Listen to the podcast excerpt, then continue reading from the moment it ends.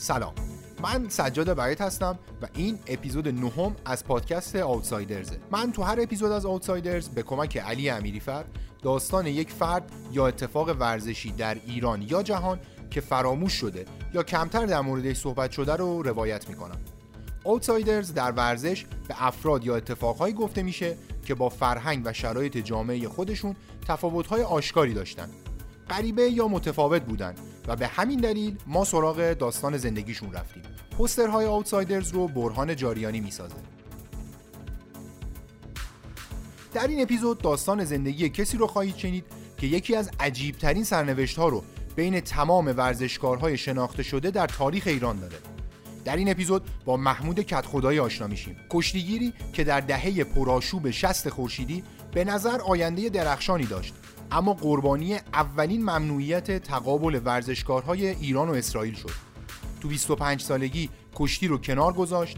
بین سیل جوانهای ایرانی که به امید کار به ژاپن سفر می‌کردن راهی سرزمین آفتاب تابان شد و مسیری طی کرد که در نهایت با لقب سلطان وحشت به زندان در ژاپن و ایران ختم شد. یه روزنامه‌نگار ژاپنی یه بار به خبرنگار فرانس 24 گفته بود یکی از اولین فرصت‌های شغلی که برای دانش آموختگان زبان فارسی دانشگاه های توکیو و اوزاکا وجود داره کار کردن تو اداره مبارزه با مواد مخدر پلیس ژاپنه. چون پلیس این کشور نیاز داره به زبان یکی از اصلی ترین گروه های فروشنده مواد مخدر در این کشور مسلط باشه.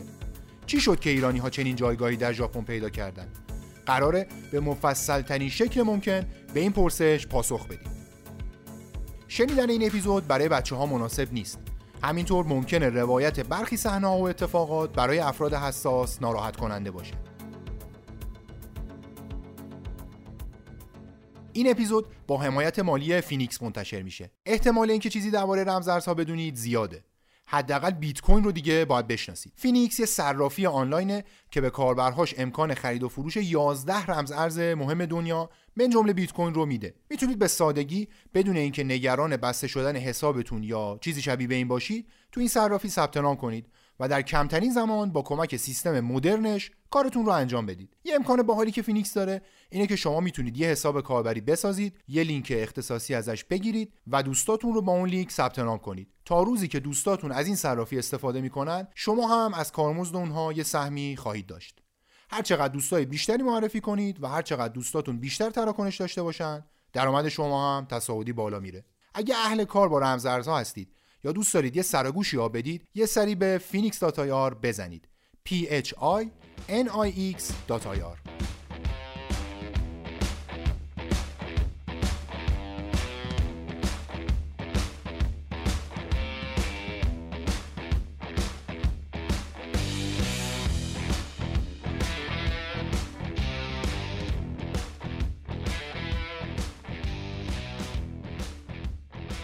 بخشی از ریشه تمام ماجراهای عجیب و غریبی که قرار تو این اپیزود بشنوید به یک بعد از ظهر خنک پاییزی برمیگرده. آخرین روز تابستون 1362 تیم‌های ملی کشتی آزاد و فرنگی ایران آماده می شدن کارشون رو تو جام جهانی کیف که اون زمان هنوز شهری در اتحاد جماهیر شوروی بود شروع کنن.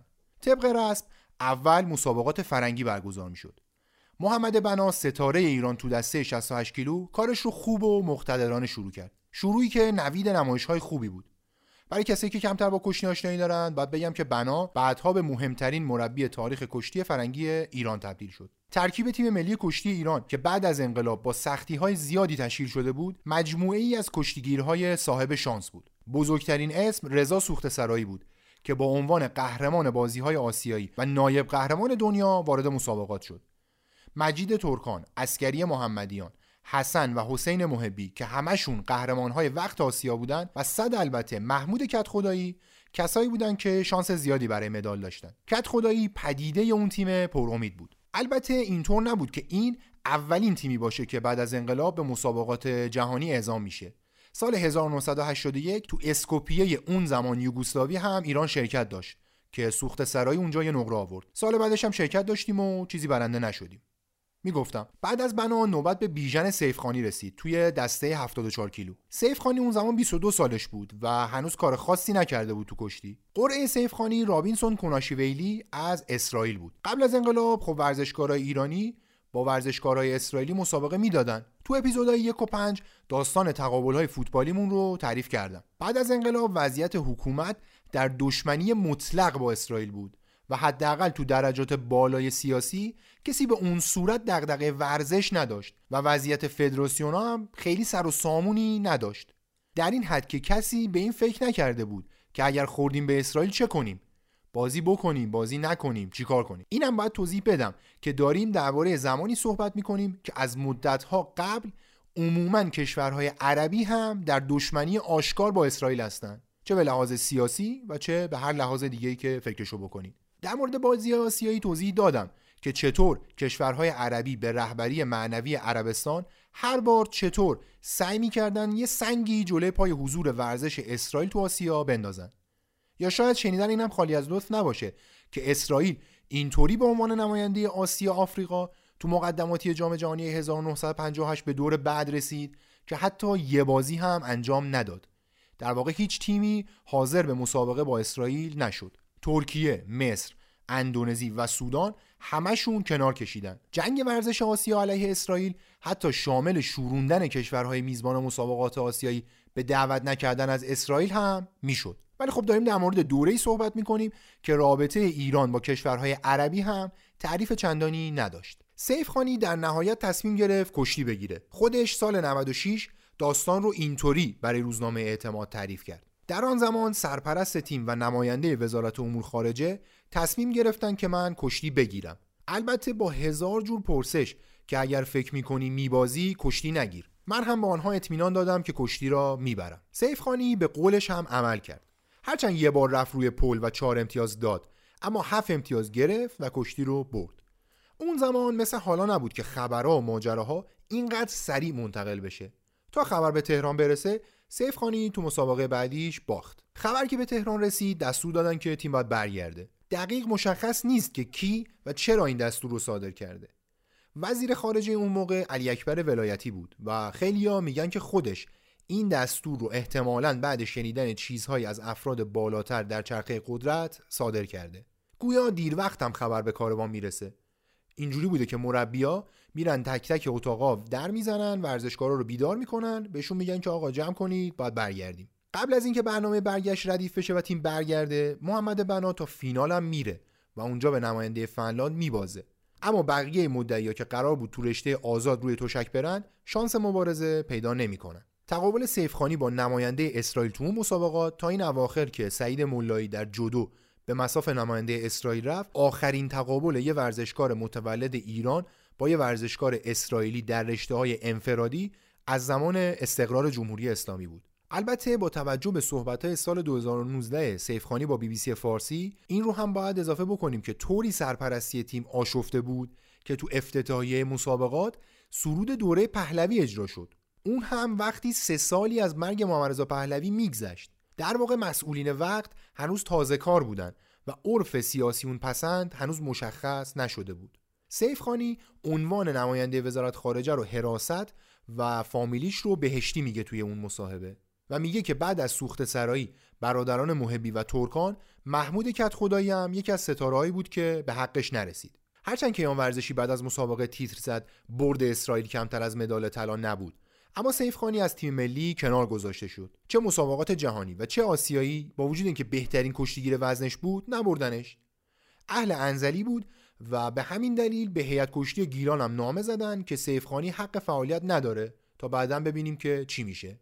بعدا هم اتفاق خاصی نیفتاد و خبری نشد. یه روحانی به اسم شیرازی تو هیئت گیلان بود که بهش گفتش که آقا تو هنوز جوونی. تأمیناتو ول نکن ولی برو دنبال زندگیت. حالا شاید بعدا ازت استفاده کردیم. سیف خانی هم که گفتم سنی نداشت بهش میگه که برو بابا مثلا این چه وضعیه. البته سیف خانی هنوز با حسرت از اون روزا صحبت می‌کنه. سیف خانی توضیح میده که اون آقای بهشتی بابت برد سیف خانی جلوی ورزشکار اسرائیلی خیلی خوشحال شده بود و فکر می‌کرد که الان برگردن ایران این بنده خدا ترفی می‌گیره. اما در نهایت اتفاق خوبی براش نیفتاد. عینا جمله‌ای که میگه اینه. بعد از آن جریان دیگر اثری از بهشتی هم پیدا نشد و کسی متوجه نشد که کجا رفت و چه شد. این آقای سیفخانی بعدها از ایران رفت سوئد برگشت و رفت ترکیه یه بار دیگه. و الان چند سالی میشه که ایران زندگی نمی‌کنه.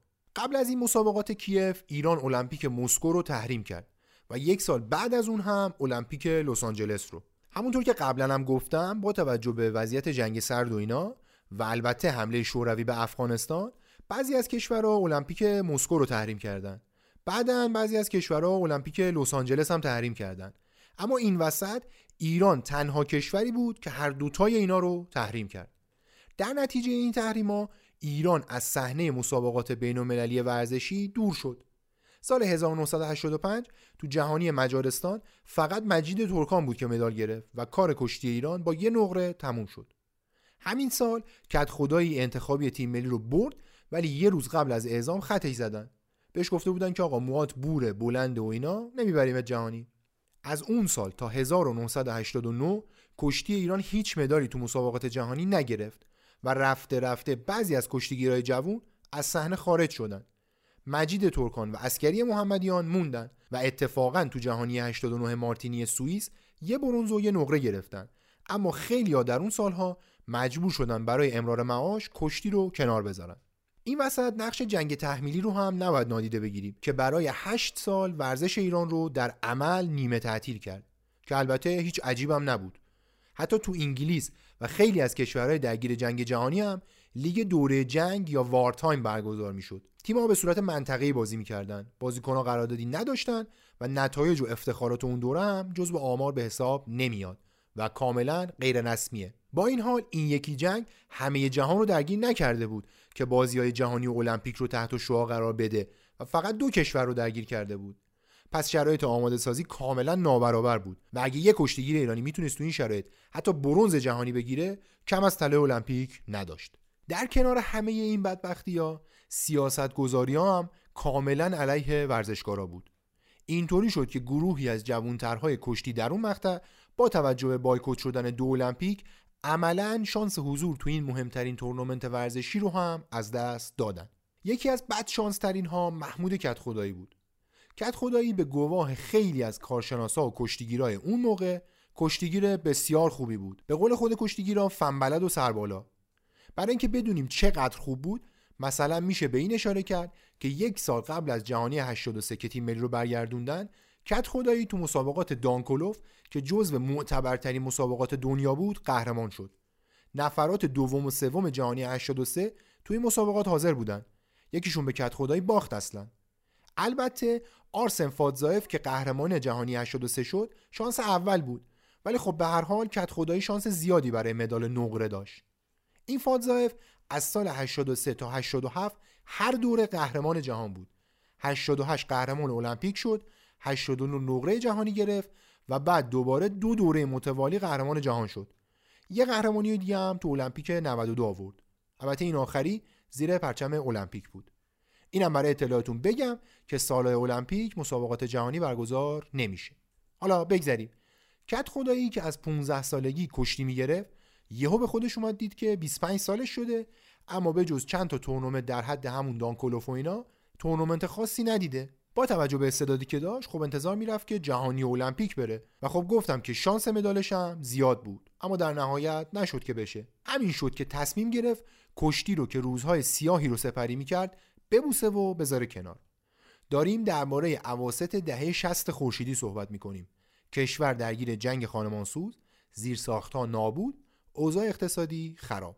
در واقع برای کشوری که مردمش کپون به دست تو صف روغن و برنج وایسادن انتظار کشتیگیر آماده کردن برای مسابقات جهانی یکم دور از ذهن به نظر می‌رسه. تو همچین شرایطی کت خدایی که کار زیادی هم به جز کشتیگ بلد نبود یکی دو سالی تلاش کرد کاری دست و پا کنه اما موفق نشد. همین وضعیت باعث شد پسر جوان خانواده کت خدایی محله جوادی در جنوب تهران رو به همراه برادرش ترک کنه و دنبال سرنوشتش بره ژاپن.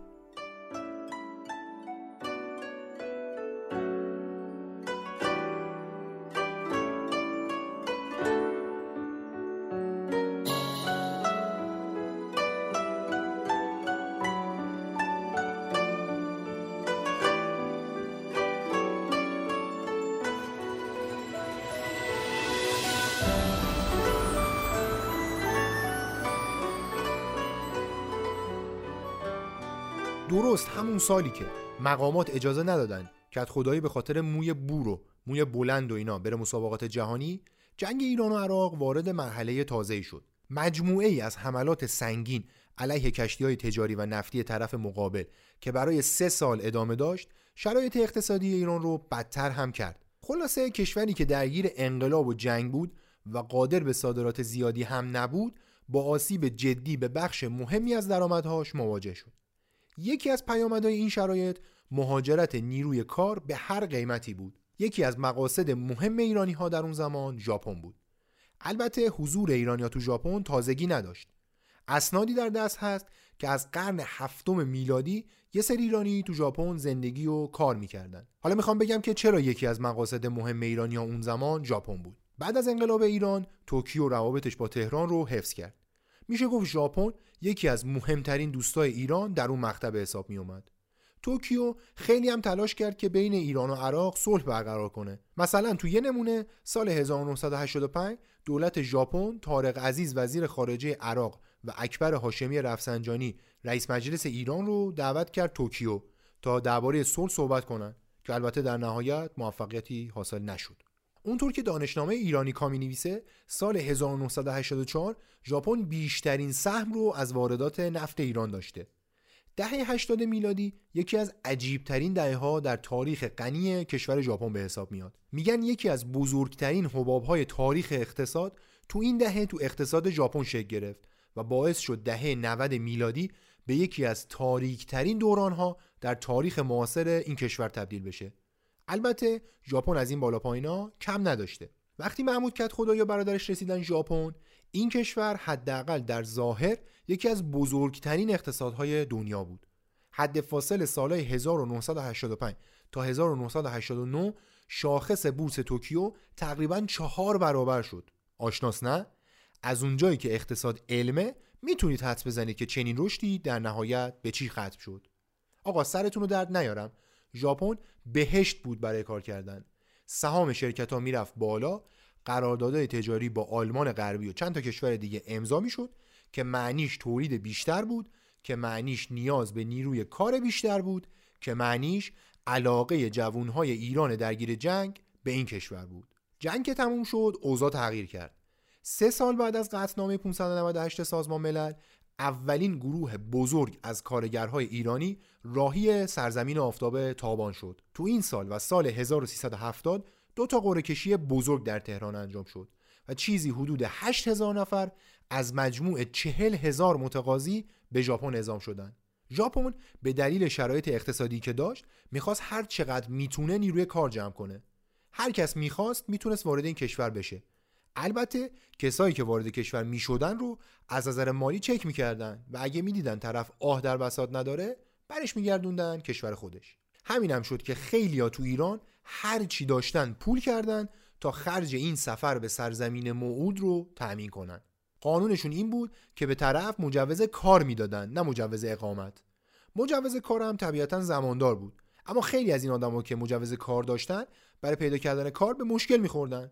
اینطوری بود که صابکارا علاقه به استخدام کارگرای بدون مهارتی که مجوز کار داشتن نشون نمی‌دادن. چون مجبور بودن طبق حداقلای قانونی بهشون یه حقوقی بدن که این حداقله رقم کمی نبود. به همین دلیل صبر می‌کردن تا مجوز کار زمانش تموم بشه. اینطوری می‌تونستن با حقوق خیلی کمتر این آدما که حالا کارگر غیر قانونی بودن رو استخدام کنن. برای اینکه بیشتر و بهتر با حال و هوای اون روزها و آدمهایی که ایران رو به امید کار و پول بیشتر ترک کردن آشنا بشیم با سفر رزمی گپ زدم که سال 69 از طریق یکی از همین قرعه کشی‌ها رفت ژاپن و برای مدت ها اونجا حضور داشت. آقای رزمی الان تو تهران مغازه داره. یه روز بچه ها گفتن دارن قرعه کشی می‌کنن. جلوی هتل شرایتون چیه؟ ونک. بعد بچه ها گفتن بیاین با هم بریم. من با بچه ها رو افتادم. شب بود ساعت های دور برای دوازده اینا بود. رفتم دیدم انقدر جمعیت پره واویلاس اصلا حد حدود نداره. دیگه خیابونا نشستن صف کشیدن. گفتم اصلا به ما نوبت نمیشه. برگشتم اومدم چهار, چهار پنج صبح رفتم. رفتم دیدم بدتر بابا. صد برابر اون شده جمعیت. تا ساعت چهار بعد ظهر من اونجا بودم. به هر طریق ممکن خواستم یه چهار دیواری بود. می‌رفتن توی اون چهار دیواری. دیگه از اونجا ردیفتی میبردن. پاسپورتشون رو به حساب نوبت می‌زدن میفرستادن میرم بعد ارزم حضورتون که من تا ساعت چهار چهار بار تلاش کردم بپرم تو اون چهار دیواری. خیلی هم کتک خوردم از دست این پلیس ها کجا چند سری زدن با باتون با هرچی که می‌تونستم کتک می‌زدن. با ماشین. حتی چند تاشون رو دیدم با ماشین زیر کردن. چند نفر مردن. چند نفر بر اثر فشار ازدهام جمعیت اونجا خفه شدن. تا اینکه ساعت چهار بعد ظهر بود دیگه یواش یواش داره داشت هوا تاریک می‌شد زمستونم بود. نگاه کردن دیدن یه تیرسیمونی نیم تقریبا یه متر. کنده است به حساب نیمه یه متری. دیدم بهترین جا از دورخیز کنم پامو بذارم رو اون یه هویی بپرم اونور باد و باد زدنم رو هوا زدم دیگه. بعد اوورکوت داشتم از سربازی اون موقع نیو دریایی خدمت می‌کردم. اون تنم بود پاسپورت تنم بود یه چل پنجاه تومنم پول پیشم بود. بعد اینا رو در مردم گرفتم بغلم دورخیز کردم این بار اومدم پامو گذاشتم اونور رو هوا چند تا باتون خوردم ولی بالاخره خودم رو انداختم اونور یه چهار دیواره روی جمعیت. اون جمعیت انداختم و رفتم دیدم از اونجا حالا در اومدن موج عظیمی از جمعیت اصلا از وسط خواستم برم دیدم موج زد دو سه مرتبه پرتم کرد رفت پنجا شست متر رفتم اون بین موج دریا. بعد تا اینکه نگاه کردم گفتم خب از بذار ببینم از کدوم طرف برم که راحت بتونم برم به حساب تو اون اتاقی که تاریخ می‌زدن نوبت می‌زدن برم اونجا. دیدم بغل دیوار یه مقدار فشارش کمه. رفتم از سمت دیوار یکی دو بار هلم دادن عقب افتادم سری دوم سوم. بالاخره یواش یواش رفتم رسیدم به در. از در گرفتم. یه نوبتم شد فرستادن رفتم تو بعد موزه دی سال 69 که موزه دی اینجا مریض شده بودم با یه پنیسیلین زدم و بعد زورش پرواز داشتیم پرواز کردیم رفتیم تکن. یه چند ساعت اونجا یکی دو ساعت اونجا توقف داشت. از اونجا رفتیم ژاپن. رسیدیم ژاپن. دسته ای از ایرانیا که چندین روز بود اون موقع بود یه مقدار کار ورزش شل بود اونجا. یه سری از بچه محلا رو دیدم یه سری از ایرانی ها رو دیدم کارتون کشیدن اونجا زن بچه به حساب کارتون رو حفاظ کردن پشت اون کارتون ها زن بچه استراحت می‌کنن. کار ندارن پولم ندارن برن هتل. همون سال یه مستندی هم تو ایران ساخته شد به نام جویندگان کار در دو نما. ممکنه رو توییتر اسکرینشات های تصاویرش رو دیده باشین از این قرعه کشی ها تصاویر خیلی عجیبی هم هستن. انگار یه دنیای دیگه است. یه سری مرد جوون با کاپشنای خلبانی و چرم و اینا در حال دویدن و کتک خوردن و فرار کردن هستن. صحبتی که با آقای محسن عبدالوهاب کارگردان این مستند داشتم معلوم شد که مستند اوایل دهه هفتاد خورشیدی مجوز پخش نمی‌گیره بعد اواخر همین دهه تو کیش و چند تا جشنواره دیگه پخش میشه و تمام. خود عبدالوهاب هم نسخه از مستند نداشت و میگفتش که اصلا تهیه کننده اجازه نداده اون زمان کسی کپی کنه و بعدم که تو پستوهای تاریخ گم شده. به نظر مستند جالبی میاد که متاسفانه نسخه ازش در دسترس نیست. حالا اگه کسی مستند رو داشت بفرسته. خیلی ممنونش میشیم. بگذریم. عرض می‌کردم ژاپن تقریبا تو هر بخشی نیروی کار نیاز داشت. بخشای ساختمانی و عمرانی و صنعتی بیشتر از همه. این وسط بخشای خورد و خوراک و پوشاک هم هی بزرگ می‌شدن دیگه. طبیعی هم بود. هی آدم وارد کشور می‌شد و اینا باید یه چیزی میخوردن و یه چیزی میپوشیدن. در نتیجه حتی اگر طرفی که می‌رفت ژاپن برای کار کار خاصی هم بلد نبود یه جایی براش پیدا می‌شد که کار کنه. البته اگر زرنگ بود. اونایی هم که کار بلد بودن که خب می‌رفتن سر جایی که کارشو بلد هستن. این وسط یه سری هم بودن که فقط دنبال کار کردن بودن. براشون فرقی نداشت که چه کاری باشه. رفتم رسیدم. به شهری که حساب اون شهر کارگاهمون بود کشتارگاه بود نیکو نیکو سنتر مرکز گوش. هتل مهدی تو همون شهر کوشیگایا به نام کوشیگایا تو سایت ماکن بود. رفتم رسیدم رفیقم هم اومد اون کسی که تو اون کارگاه کار می‌کرد اونم اومد منو همراهی کرد و منو برد خونه. از اون دو روز سه روز بعدش شروع به کار کردم. شروع به کار کردم. چون زن بچه دار بودم بیرونم در نمی اومدم به مصورت رفیقای ژاپنی گاهن برای کار یا برای تفریح یا برای دیدن موزه ماهی هم یه بار می‌رفتیم بولینگ بازی می‌کردیم. چند ملیتی بودن از اندونزی بودن از اروپا بودن از ژاپنیا بودن. رفیق شده بودیم. به اتفاق هم می‌رفتیم اونجا. در ماه یه بار بازی می‌کردیم. بله. درست. هم گاهن البته. من زیاد هاراچیکو هاراچیکو یه پارک بزرگی یوی کوئن به نام یویگی کوئن که بیشتر ایرانی ها از ملیت های دیگه خود ژاپنیا در هفته روز یک شنبه جمع می شدن اون یویگی کوئن به حساب هر کی هنرمند محبوب داشت. کاننده محبوب داشت یا عاشقش بود. اونا میمدن هفته یه بار اونجا مجانا براشون برنامه اجرا می‌کرد. حالا یکی رقص یکی تاپ یکی بزن بکوب بعد با هم هم در خاطر دیدن رفیقامون یا پول می‌خواستیم بفرستیم جمع شدیم تو اونجا هم همدیگه رو زیارت کردیم میگیدیم هم اگه پول چیزی داشتیم می‌خواستیم بفرستیم ایران یک شم اونجا می‌دادیم به دوستانمون آشناهمون یا فامیلامون میوردن ایران. یه همچین وضعی خلاصه. عجیب نبود که بیشتر کسایی که تو اون دو سال رفتن ژاپن بچه های جنوب شهر تهران و شهرهای محروم بودن. این فقر و محرومیتی که الان داریم می‌بینیم اواخر دهه 60 و اوایل دهه 70 بسیار شدیدتر بود. تو خود تهران جنوب شهر و بخشای از بقیه کلان شهرها یه دنیای دیگه بودن و فقر بیداد می‌کرد. شهرهای محروم هم واقعا زیاد بودن. و مردم با استانداردهای بسیار پایینی زندگی می‌کردن. فکر کنم حتی اگه سنتون نخوره کامل می‌تونید متوجه شید که فضا چجوری بوده. اینطوری شد که از جوادیه و خزانه و شابدولزیم و شرق و غرب و جنوب و هر جایی که فکر کنید جوانای 20 و چند ساله سرازیر شدن به سمت ژاپن. اونطور که ژاپن رفته های اون زمان تعریف می‌کنن بیشتر این آدما بدون استراحت کار می‌کردن و فقیرانه زندگی می‌کردن تا بتونن حد اکثر پول ممکن رو ذخیره کنن.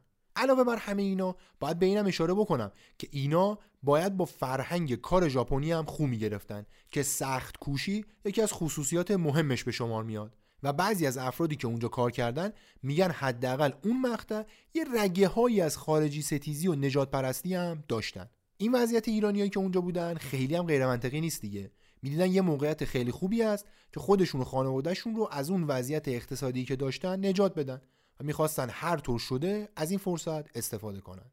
یه رفیق ناباب نامردم اون پولی که من فرستاده بودم چیزی حدود هشت میلیون که نقدن دست اون بود. پنج سال پیشش مون تونستم با دعوا و شکایت و فلان نه میلیون سیصد ازش بگیرم. یعنی اون پولم تو جنوب شهر ساختمون اگه صد متر می‌گرفتی یه میلیون بود. یه میلیون می‌دادی؟ یه دونه صد متری می‌تونستی بگیری. تو کجا مثلا همون منطقه 17 منطقه 18 اینا. اما این وسط هم مثل خیلی جاهای دیگه بودن کسایی که دنبال پول قلمبه یه شبه بی سر بودن. حالا یا حوصله کار کردن نداشتن یا کاری بلد نبودن و حوصله یاد گرفتن و امتحان کردن کار جدید نداشتن یا دنبال این بودن که بشینن یه پولی از آسمون تالا پی بیفته جلوی اینا. مسیر اینجور افراد همیشه معلومه که به کجا می‌رسه دیگه به کار خلاف. بزهکاری تو ژاپن مثل خیلی چیزهای دیگه این کشور کمتر بررسی شده. شاید در نگاه اول اینطور به نظر بیاد که ژاپنیا زیاد اهل کار خلاف نیستن یا حداقل در مقایسه با بعضی کشورها وضعشون بهتره. اما در واقع باید گفتش که حداقل تو این مقطعی که ما داریم درباره‌اش صحبت می‌کنیم اوضاع اینطور نبود. قمار، سکس و مواد مخدر در تاریخ ژاپن پیشینه زیادی دارند. اینا مثلثی رو تشکیل میدن که توش پول فراوان هست و خون فراوان ریخته میشه. دست کم از قرن 16 میلادی بحث قمار و مواد مخدر در ژاپن جدی بوده. ژاپن اواخر این قرن درگیر جنگ داخلی بود و خب یکی از چیزهایی که جنگ با خودش میاره بدبختی مواد مخدره اول قرن 17 یا دقیقتر بخوام بگم سال 1603 میلادی که جنگ داخلی تموم و ژاپن متحد تشکیل شد تازه بدبختی های مرتبط با خلاف های سازماندهی شده شروع شد. ژاپن اون سالا فئودالی اداره می‌شد. توکوگاوا اییاسو اولین همهکاری ژاپن متحد بود که هرچند فقط دو سال قدرت دستش بود اما تصمیمای بسیار تاثیرگذاری گرفت. مثلا سفر به خارج تو دوره آقای این آقا ممنوع شد. کسی اگر از خاک ژاپن خارج می‌شد و برمیگشت حالا به هر دلیلی خارج شده بود ادامش می‌کردن. خارجی ها رو هم اخراج می‌کردن. فرقی نداشت که طرف کی بود و چیکار می‌کرد. همین که ژاپنی نبود برای اخراجش کافی بود. به شدت هم با مسیحیت مقابله می‌کردن. این محدودیت ها و شرایط دو قرن طول کشیدن و به عقب موندگی شدید ژاپن منجر شدن. حالا اگر علاقمند شدید یا علاقمند هستید می‌تونید اپیزود نانکینگ بی پلاس رو بشنوید. در نتیجه این سیاست ها وضعیت فئودالا خراب شد و حدود نیم میلیون نفر از نیروهای نظامی سابق و سامورایی هایی که روی زمین ها کار می‌کردن بیکار شدن. در مورد سامورایی ها هم تو اپیزود ابراهیم میرزایی صحبت کردم و گفتم که میرزایی چه چیزهای بدی در موردشون می‌گفت. این سامورایی بیکار رو بهشون می‌گفتن رونین یعنی سامورایی بدون ارباب. اینا کم کم دور افتادن تو حاشیه شهرهای بزرگ شهرهای کوچیک و روستاها به کار خلاف انجام دادن. دستفروش های دورگرد و خلافکارهای خورده پای محلی هم بهشون اضافه شدن. قمار می‌کردن دزدی می‌کردن زورگیری می‌کردن. مواد میفروختن خلاصه هر کاری که یه پولی تو دوران بیکاری براشون داشته باشه انجام می‌دادن اینطوری بود که یکی از پیچیده ترین خطرناکترین و قدیمی ترین سازمان های بزهکاری جهان متولد شد. He is the godfather of Japan's most powerful mob family. A swaggering, law scoffing, and always hat wearing crime syndicate leader. Now 70 year old Kenichi Shinoda is also a global target. The U.S. Treasury moved to block Shinoda and his deputy, Kiyoshi Takayama, from any U.S. assets and transactions in an effort to freeze them out of the global financial market. The Treasury Department announced the crackdown last summer in an attempt to flush the crime syndicates out of global markets. اینجا بد نیست که بهتون توصیه کنم برید یکی از فیلم های کمتر دیده شده استاد آکیرا کوروساوا به اسم فرشته مست رو ببینید. فیلم تو ژانر یاکوزا ساخته میشه. بله ژان دارن یاکوزا. مثلا آمریکایی‌ها وسترن دارن، ما دفاع مقدس داریم، ژاپنیا یاکوزا دارن. فیلم رو ببینید یه چیزایی از فضا دستتون میاد. یاکوزا برای چند قرن تو ژاپن فعالیت کرد. بزرگ و بزرگتر شد کم کم قدرت گرفت و در شرایطی که دولت مرکزی ژاپن زور چندانی نداشت تونست برای خودش یه جایگاه غیرقابل نفوذ بسازه هر خلافی تو این چند صد سال تو ژاپن انجام شده و میشه یه سرش دست یاکوزاست این گروه ها تو دهه 60 میلادی به اوج قدرتشون رسیدن و تو دوره‌ای که ما داریم داستانش رو تعریف می‌کنیم یعنی حدود دهه 80 و 90 و اینا هنوز تو اوج قدرت بودن. یادتون باشه گفتم اقتصاد ژاپن تو اون مقطع یه حباب عجیبی داشت. هیچی هم به اندازه اقتصاد رو بحثای بزهکاری تاثیر نمی‌ذاره. اقتصاد بد باشه یه سری آدم میرن سراغ خلاف. اقتصاد خوبم باشه یه سری آدم پول دستشون میاد و میرن دنبال عیاشی و در نتیجه تقاضا میره بالا و خب باید ارزه هم بره بالا وقتی ایرانیا می‌رسیدن به ژاپن تو همون برخوردهای اول با نسخه ژاپنی مافیا آشنا می شدن. پولی که تو کسب و کار یاکوزا بود برای بعضی از ایرانی ها هم جذاب بود.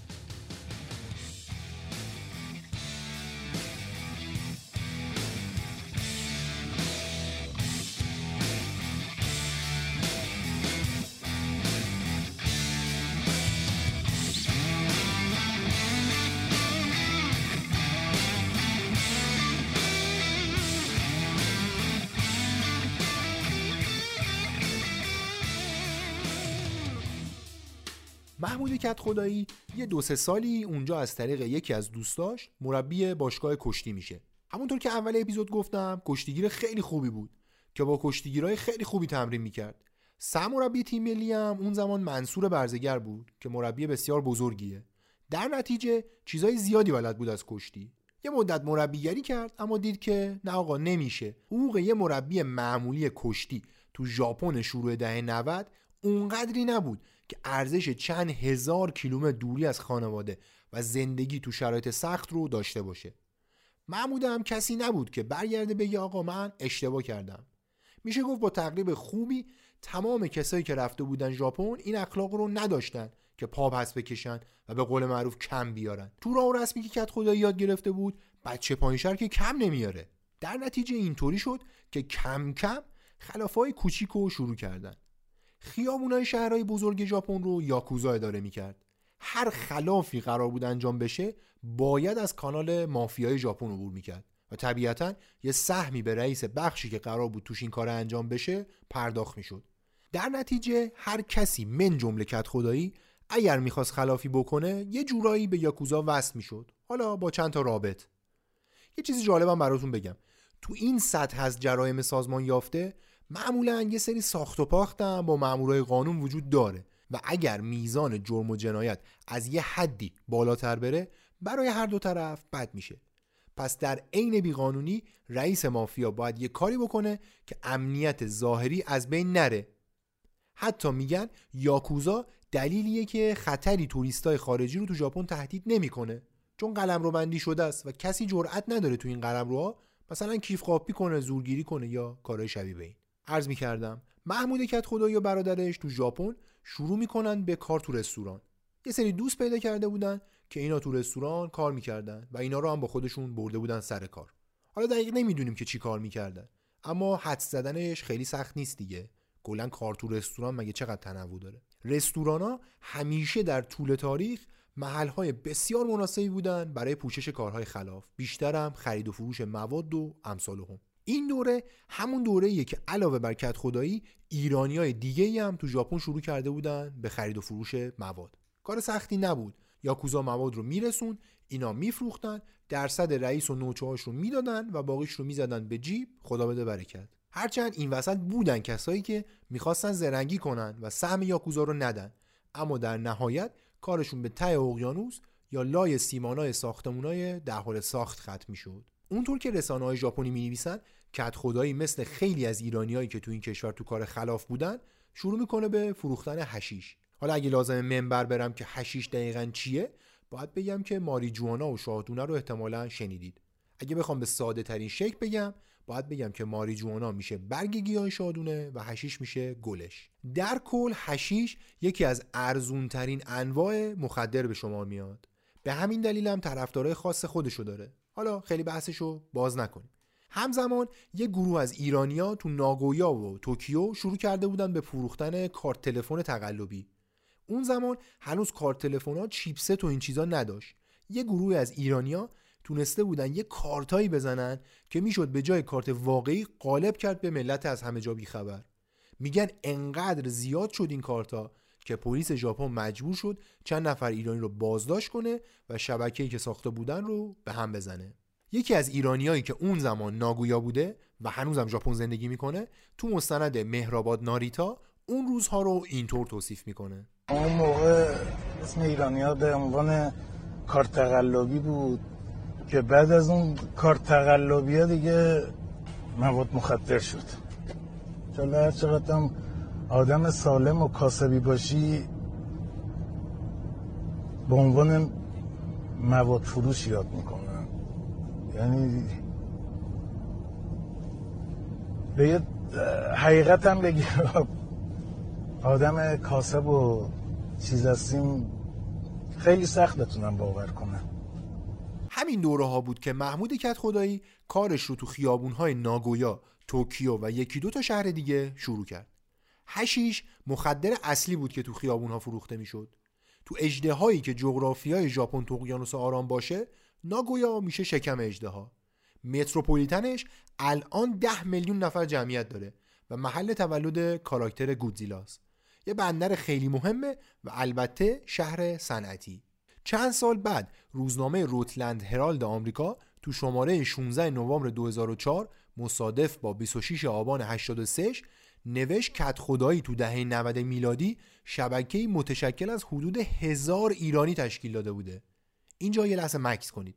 تصور کنید یه روزنامه آمریکایی احتمالا با ترجمه خبری از یه رسانه مهم تو ژاپن داره تعریف می‌کنه که ملی پوش سابق کشتی ایران که امید مدال المپیکش می‌رفته برای کار رفته ژاپن.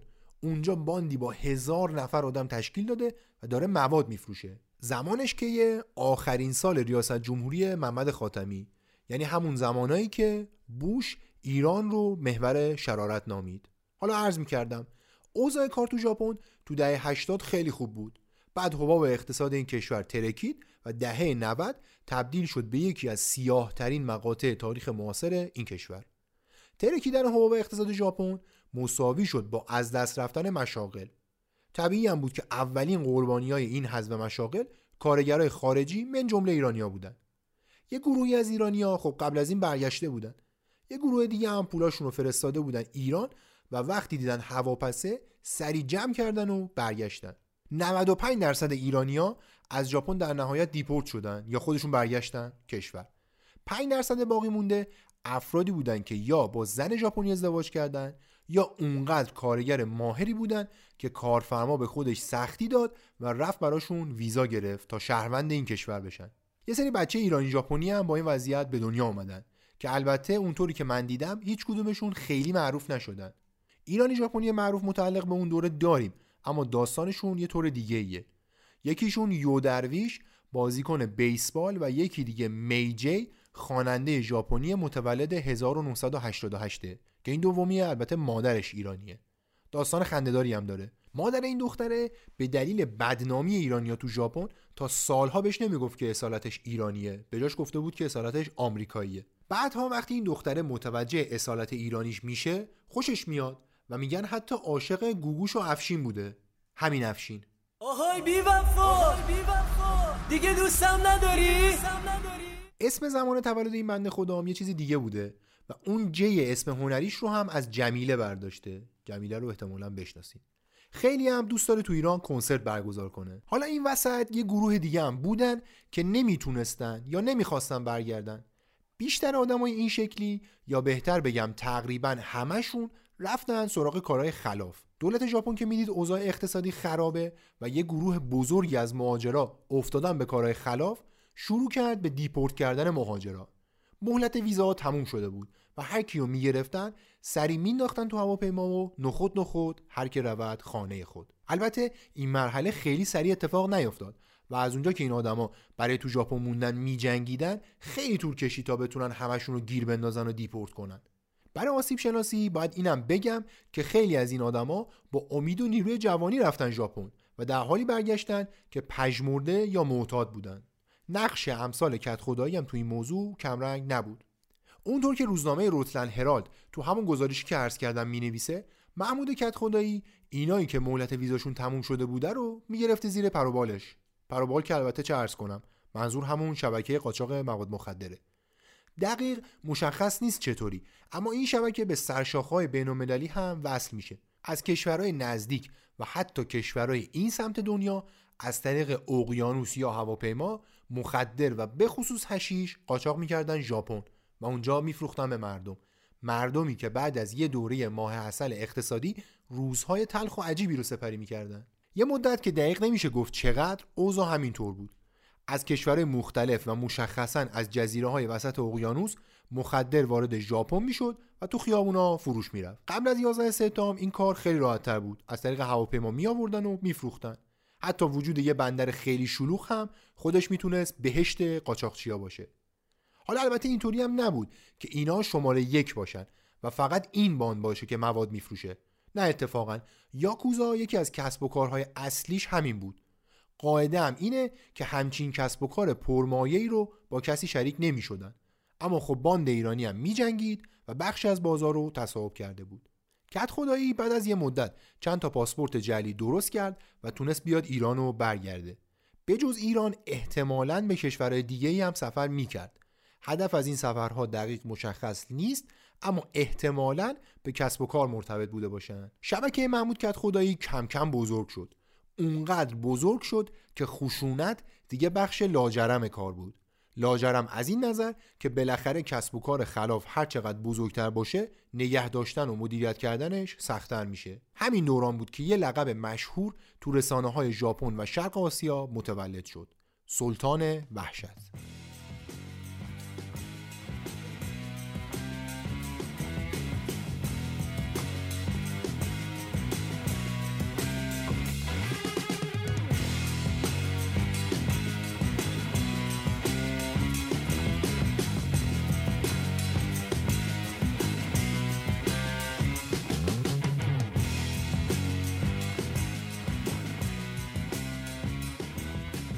اوزا به یه جایی می‌رسه که کت خدایی به یکی از رقبای یاکوزا تبدیل میشه. گزارشهایی هست تو روزنامه های دهه 80 ایران که میگن یاکوزا حتی از کت خدایی و باندش میترسیده. نمیشه این گزارش ها رو تایید یا رد کرد. خود کت خدایی بعدها که به وقتش مفصل صحبت می‌کنم همه این گزارش ها رو رد کرد. ولی خب کی میاد بگه بله یاکوزا از من میترسید؟ گفتم یاکوزا چند قرن سابقه داره تو ژاپن. و یه سازمان پیچیده و مخوف به ذهکاریه منطق میگه اینا نباید از کسی بترسن. اما خب این گزارش ها میگن که میترسیدن. به هر حال اونا هم باید برای بقا یه جاهایی دست به ریسک نمی‌زدن و سعی می‌کردن مدارا کنن. هرچند اینو هم باید گفت که چند نفر از اونایی که اون زمان ژاپن بودن هم میگن که درباره این ماجراها تو رسانه ها بزرگ نمایی شده. میگن این که مثلا یاکوزا از کت خدای میترسیده اینطوری نبوده. حتی این لقب سلطان وحشت هم میگن که خیلی بزرگ نمایی داره توش. ماجرا رو میشه از نگاه بیگانه حراسی هم دید. یاکوزای ژاپنی برای آدمای ژاپنی هر چی که باشه بالاخره هموطنشه. یکی از 7 هزار کیلومتر دورتر بیاد کشورت و مافیا تشکیل بده طبیعتا یه ذره ترسناکتر هم هست دیگه. یکی از این آدمایی که ژاپن بوده میگفتش که ما اصلا چیزی به عنوان یاکوزای ایرانی نداریم. دلیلش این بود که یاکوزا نجات پرست و به شکل افراطی ناسیونالیستن. اصلا خارجی راه نمیدن تو سیستمشون. حالا می‌خواد ایرانی باشه یا مال هر کشور دیگه طبق اون گزارش روزنامه روتلند هرالد که چند بار دیگه هم بهش اشاره کردم ایرانیایی که مدت ویزاشون تموم می‌شد و برای باندکت خدای کار می‌کردن از یه جایی به بعد دیگه نمی‌تونستن دستورات رو اجرا نکنن. اگه چون و چرا می‌کردن سر و کارشون با قمه بود و آدمای گردن کلفت باند.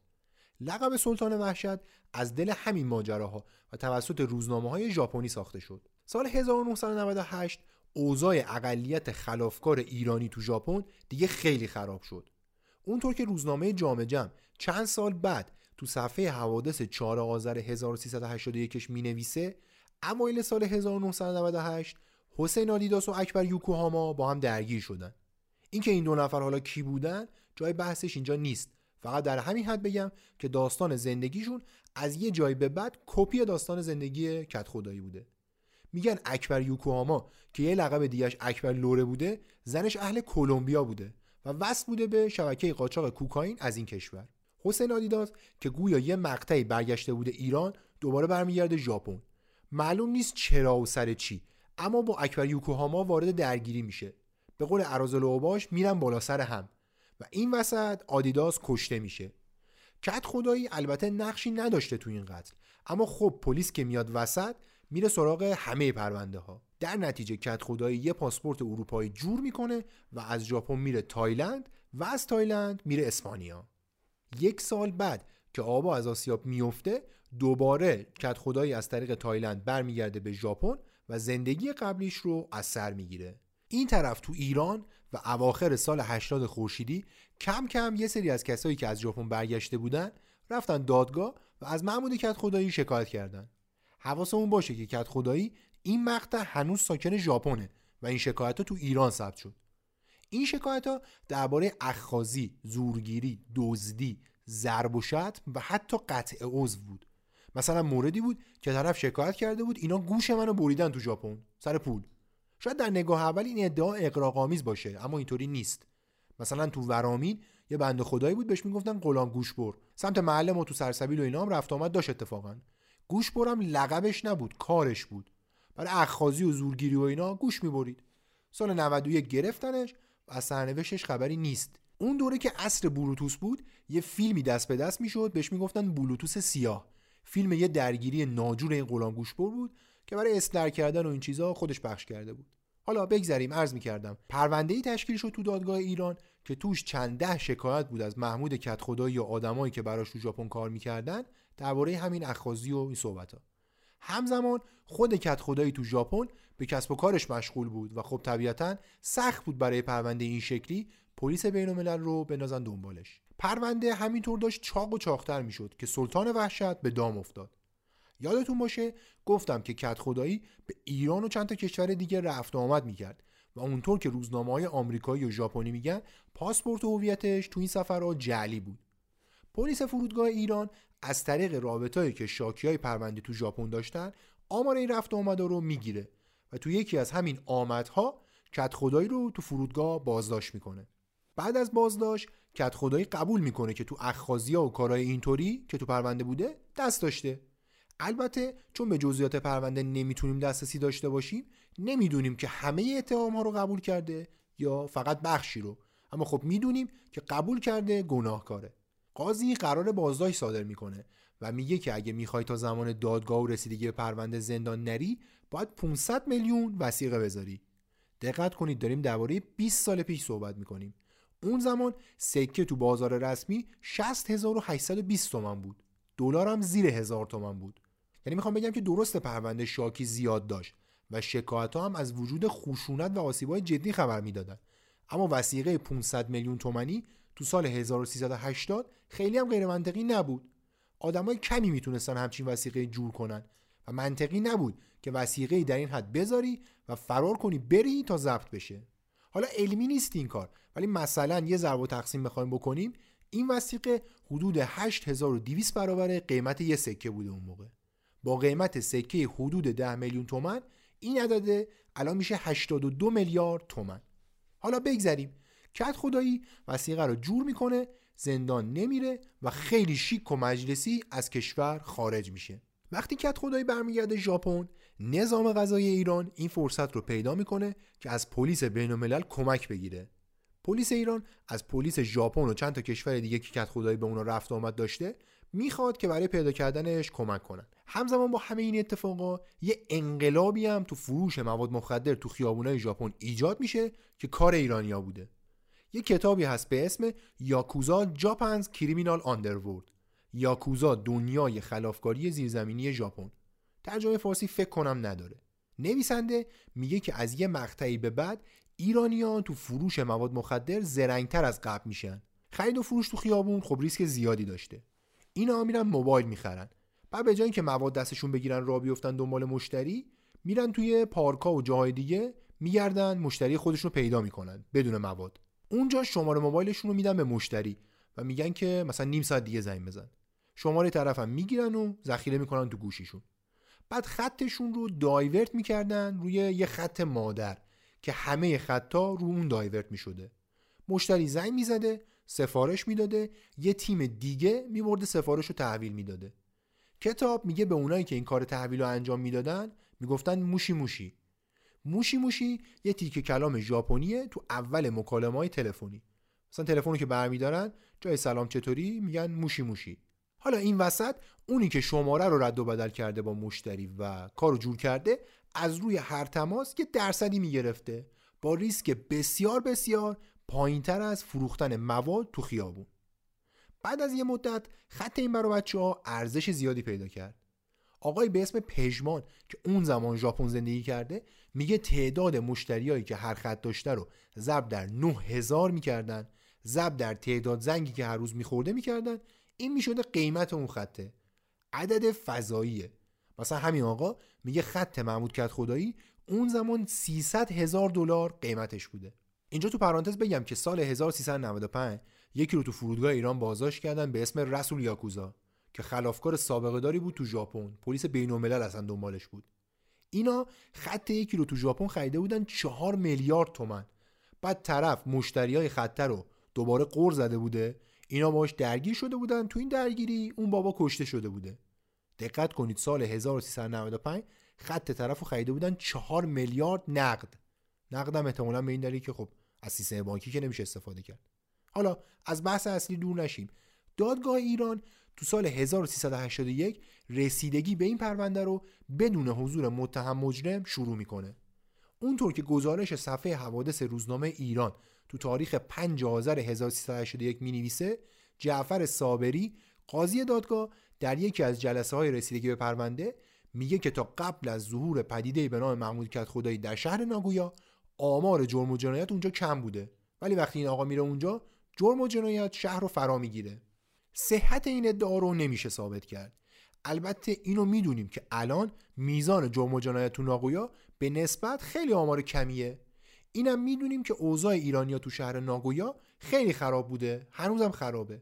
اگه می‌خواید بدونید چقدر خرابه از زبون تعدادی زندانی ایرانی تو شهر ناگویا بشنوید. شش ماه تو ژاپن بودم پنج سال چهار سال نیم حبس گرفتم. تو ایران یه کلانتری هم نرفتم. من کار خلاف خلافکار نبودم. من سیگار هم نمیکشیدم. میای اینجا نگاه می‌کنی راه دیگه ای نیست. ویزا که نمیدم. اجازه کارم که نمیدم. بخوای زندگی کنی باید پول در بیاد حرفو میشنوی. از بقیه حرفو میشنوی. اینی که خلاف می‌کنه یک عالمه پول در میاره. اونی که خلاف می‌کنه اون یک عالمه پول در میاره. جونم گذاشتم که به دستم مانا خلاف بکنم. درسته پول ببرم. میشستم تو ماشین؟ برو مثلا سر برو جوادیه جلو قهوه خونه سیاه یه مشتری. هست مثلا خوب متوجهی. برو مثلا جلو مکدونالد اوزونه. می‌رفتم مشتری میمد میشست تو ماشین. یه کلمه هم حرف نمی‌زدم. اینا پشت تلفن می‌گفتن چی می‌خواد چرا می‌خواد جنسو می‌دادم. پول ده سال مادرم رو ندیدم. سنش هم بالاست. فقط تنها آرزویی که از رو ببینم. همین. یه دونه دوستان منو معرفی کرد به یه عارف نامی تایلند. اومدم اونجا یه پاسپورت ایتالیایی برام درست کرد. اومدم نپال از نپال آمدم ژاپن. اشتباه کردم من خدا کمک کنم من برگردم. همونطور که گفتم نمیشه اینا رو به شخص محمود کت خدایی مرتبط دونست. اما خب این شرایطی که بوده و هنوزم هست. این مصاحبه هم که شنیدید بخشی از مستند مهرآباد ناریتا بود که توصیه می‌کنم ببینیدش. سال 2014 یه مقام پلیس ژاپن به فرانس 24 گفت که تا اون مقطع 500 نفر ایرانی تو زندانهای ژاپن زندانی بودن که جرم بیشترشون مواد مخدر بوده. متاسفانه آمار بروستری موجود نیست. خلاصه دادگاه یه چند وقتی شکایت ها و مدارک رو بررسی می‌کنه و آخرای آبان 81 کت خدایی رو محکوم می‌کنه به 10 سال حبس که بعضی روزنامه نوشته بودن تعذیریه. همچنین 74 ضربه شلاق و پرداخت دیه به کسایی که آسیب دیده بودن هم می‌ذارن توی پروندهش این رأی اما پایان ماجرای سلطان وحشت نبود. تو بخش دیگه ای از گزارش 4 آذر 81 روزنامه جامعه جمع ماجرایی نقل شده که کت خدایی بعدها این رو هم تکذیب کرد. اما نویسنده این روزنامه گزارشش رو از روند دادگاه تهیه کرده و در واقع اطلاعات موجود در این گزارش از پرونده استخراج شده. یا حداقل ما به صداقت همکارمون ایمان داریم و معتقدیم به وظیفه حرفه‌ایش عمل کرده. ماجرا رو از روی روزنامه براتون می‌خونم. با بازگشت محمود به ژاپن اعضای باند که از راه دور تحت کنترل وی قرار داشتند بلافاصله دیسکو لا کاورنا و دیسکو لتی اندارا را به صورت دربستی کرایه می کنند تا بازگشت وی را جشن بگیرند. در این جلسه افراد شبکه با قرار دادن میلیون ها ین در داخل پاکت ها ورود سلطان را خوش آمد می‌گویند. خسرو الف در سال 2001 حدود 40 میلیون ین از محمود طلبکار بود و سلطان وحشت برای آنکه این مبلغ را به خسرو نپردازد و بقیه دارایی او را تصاحب کند نقشه ماهرانه طراحی کرد. با قرار دادن 800 گرم مواد مخدر از نوع شابو به ارزش 3 میلیون و 700 هزار ین در یک صندوق امانات در محله ناکانو در شهر توکیو از خسرو خواست تا این مواد را پس از دریافت در اختیار فردی که مشخصاتش اعلام خواهد شد قرار دهد. سپس در پی این ماجرا وی فروش مواد مخدر توسط خسرو را به پلیس ژاپن گزارش کرد و پلیس او را دستگیر و به 15 سال زندان محکوم کرد. ساعتی پس از این دستگیری خانه خسرو قارت شده و حدود 45 میلیون ین از اموال منزل و پول نقد خسرو از سوی محمود به قارت رفت. خسرو پس از بازداشت وقتی متوجه می شود در دام توطعه محمود گرفتار شده تصمیم می گیرد اطلاعات خود را در اختیار پلیس ژاپن قرار دهد. با اطلاع محمود از این ماجرا وی با پرداخت ده میلیون ین به فردی به نام دویی رهبر یاکوزاهای شینجیکو و با اعمال نفوذ در اداره پلیس ترتیبی می‌دهد تا خسرو را برای چکاب قلب به بیمارستان منتقل کنند و با هماهنگی قبلی وقتی خسرو فرار می کند از سوی عوامل دویی در حد مرگ کتک می که در ادامه دستگیر می شود و به علت شدت جراحات وارده در بازداشتگاه محله ناکانو جان خود را از دست می دهد. گفتم کت خدایی بعدا تو تلویزیون ایران تو برنامه خط قرمز شبکه دو همه اینا رو تکذیب کرد. حالا دیگه الله و اعلم. همین مقطع بود که اینترپل به درخواست ایران و ژاپن دنبال کت خدایی بود. 4 اکتبر 2004 یا به عبارت دیگه 13 مهر 1383 پلیس ژاپن محمود کت خدایی رو در حالی بازداشت می‌کنه که دو کیلو رزین شاهدونه همراهش بوده. این بسته از نپال وارد ژاپن شده بود و اونطور که روزنامه ماینیچی ژاپن می‌نویسه مواد تو نوار کاست جاساز شده بود. رزین شاهدونه هم یه جورایی پایه و اساس ویدو و چیزای از این خانواده است. پادکست دایجست یه قسمت به اسم ماریجوانا داره که به طور مفصل موضوع رو باز می‌کنه. شنیدنش خالی از لطف نیست. خلاصه عرض می‌کردم این که پلیس ژاپن چطوری خبردار میشه و دقیقا همون موقعی که کت خدایی رفته بوده بستر از رستوران محل ترانزیت و ماجرا تحویل بگیره سر می‌رسه تو گزارش روزنامه و بقیه رسانه ها نیست. خود کت خدایی میگه یه سری دست پنهان بودن. ولی خب اگه یادمون بیاد که چند دقیقه پیش بخشی از یه گزارشی رو شنیدیم درباره اینکه چطوری برای یه بابای دیگه پاپوش دوخته بودن و پلیس طرف رو گرفته بود این دستای پنهان همچین پنهانم نیستن. کت خدایی میره دادگاه و به جرم قاچاق مواد مخدر و جعل مدارک شناسایی و پاسپورت و این صحبت ها 6 سال و دو ماه حبس می‌گیره. اینم نکته جالبیه که یا واقعا همه این گزارش ها ساخته ذهن روزنامه های ایران و ژاپن بودن یا دستگاه قضایی ژاپن نتونسته ثابت کنه کت خدایی یه سازمان هزار نفری از خلافکارا رو مدیریت می‌کرده و یه پرونده داشته به قطر درخت سنوبر کت خدایی تو ژاپن میفته زندان. 6 سال و دو ماه حبسش رو می‌کشه اما دیگه آزاد نمیشه. دولت ژاپن که از وضعیت بزهکاری تو این کشور خسته بوده عملا تصمیم می‌گیره کت خدایی رو مثل بقیه مهاجرای غیرقانونی که مهلت ویزاشون تموم شده بوده دیپورت کنه کشورش. روش دیپورت اینطوری بوده که طرف رو تحت الحفظ میبردن تو هواپیما اونجا پرواز به سمت کشور مقصد مستقیم تحویل مقامات امنیتی کشور. تمام.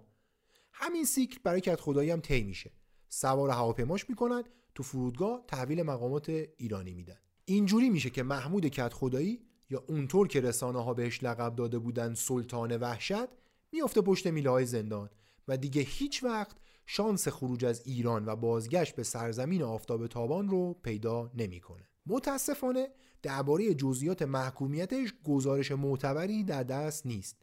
تنها چیزی که می‌دونیم اینه که چهار سال بعد از اینکه برگشت ایران تو برنامه ورزش از نگاه دو شبکه دو شرکت کرد و اونجا گفتش که این بحثا دیگه تموم شده.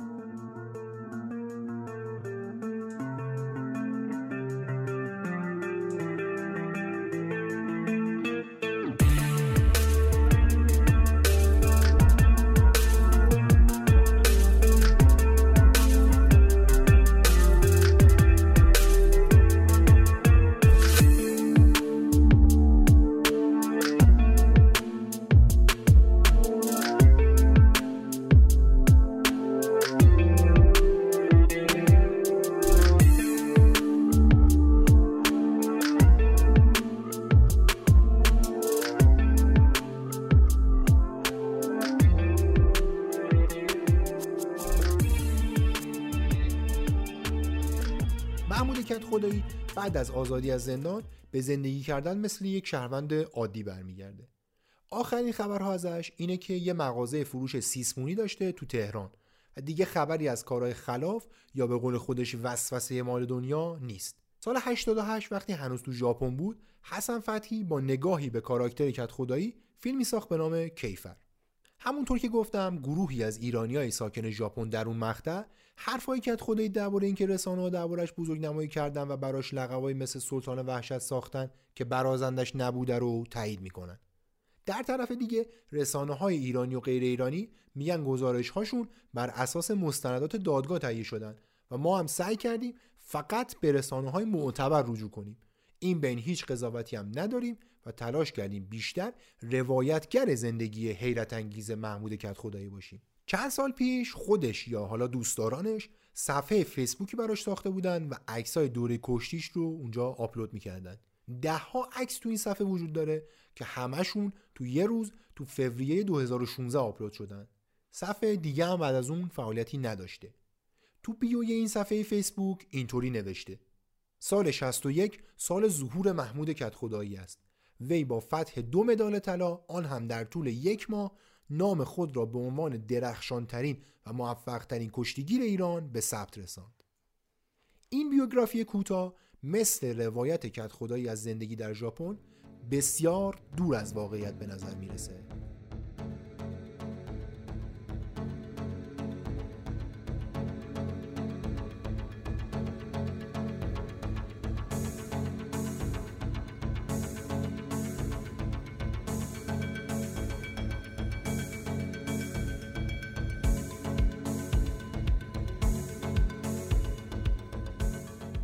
شنیدید اپیزود نهم پادکست Outsiders بود که در فروردین 1400 منتشر شد. این اپیزود با حمایت مالی فینیکس منتشر شد.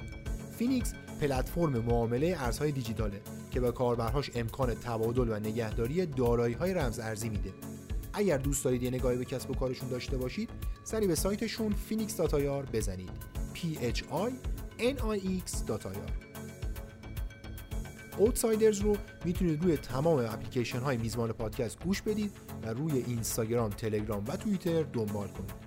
اوتسایدرز پادکست هم سایت ماست که در اون مطالب مرتبط با اپیزودها یا سوژه هایی که قرار نیست در پادکست دربارشون صحبت کنیم رو منتشر می‌کنیم. اگر دوست دارید حامی مالی اوتسایدرز بشید به سایت ما مراجعه کنید.